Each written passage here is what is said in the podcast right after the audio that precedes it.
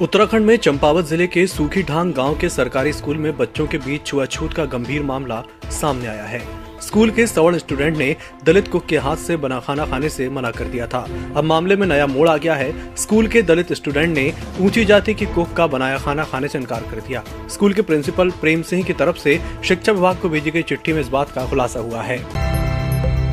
Ludhiana court में हुए blast की जाँच कर रही पुलिस ने एक लेडी कांस्टेबल को हिरासत में ले लिया है। कमलजीत कौर नामक ये लेडी कांस्टेबल बम धमाके में मारे गए बर्खास्त सिपाही गगनदीप सिंह की गर्लफ्रेंड है और फ़िलहाल खन्ना जिला पुलिस के एसपी हेडक्वार्टर की नायब रीडर के तौर पर तैनात है। ओमिक्रॉन के बढ़ते मामलों के बीच महाराष्ट्र में आज से कड़ी पाबंदियाँ लग गई हैं। रात 9 बजे से सुबह 6 बजे तक राज्य के किसी भी हिस्से में एक जगह पर पाँच से ज़्यादा लोग इकट्ठा नहीं हो सकेंगे। सरकार की तरफ़ से सख्त तौर पर कहा गया है कि कोरोना नियमों का उल्लंघन करने पर पाँच सौ जुर्माना लगेगा। नियम तोड़ने पर आयोजकों को पचास हज़ार तक का जुर्माना भरना पड़ सकता है।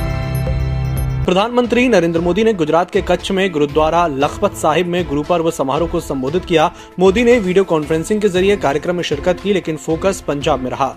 मोदी ने करतारपुर कॉरिडोर बनाने की बात कही तो अफ़गानिस्तान से गुरु ग्रंथ साहिब को भारत लाने का ज़िक्र भी किया। जम्मू कश्मीर के शोपिया में सुरक्षा बलों और आतंकियों के बीच एनकाउंटर हुआ। एनकाउंटर में दो आतंकी मारे गए हैं। दोनों लश्कर तैयबा से जुड़े हुए थे। मौके से हथियार और गोला बारूद बरामद किया गया है। सुरक्षा बलों को शोपिया के चौगाम इलाके में दहशत गर्दों के छिपे होने की सूचना मिली थी। गोवा में अगले महीने होने वाले विधानसभा चुनाव से पहले टीएमसी को बड़ा झटका लगा है। टीएमसी गोवा के पाँच नेताओं ने शुक्रवार को अपना इस्तीफा दे दिया है। इनमें गोवा के पूर्व विधायक लवू मामलेदार भी शामिल हैं।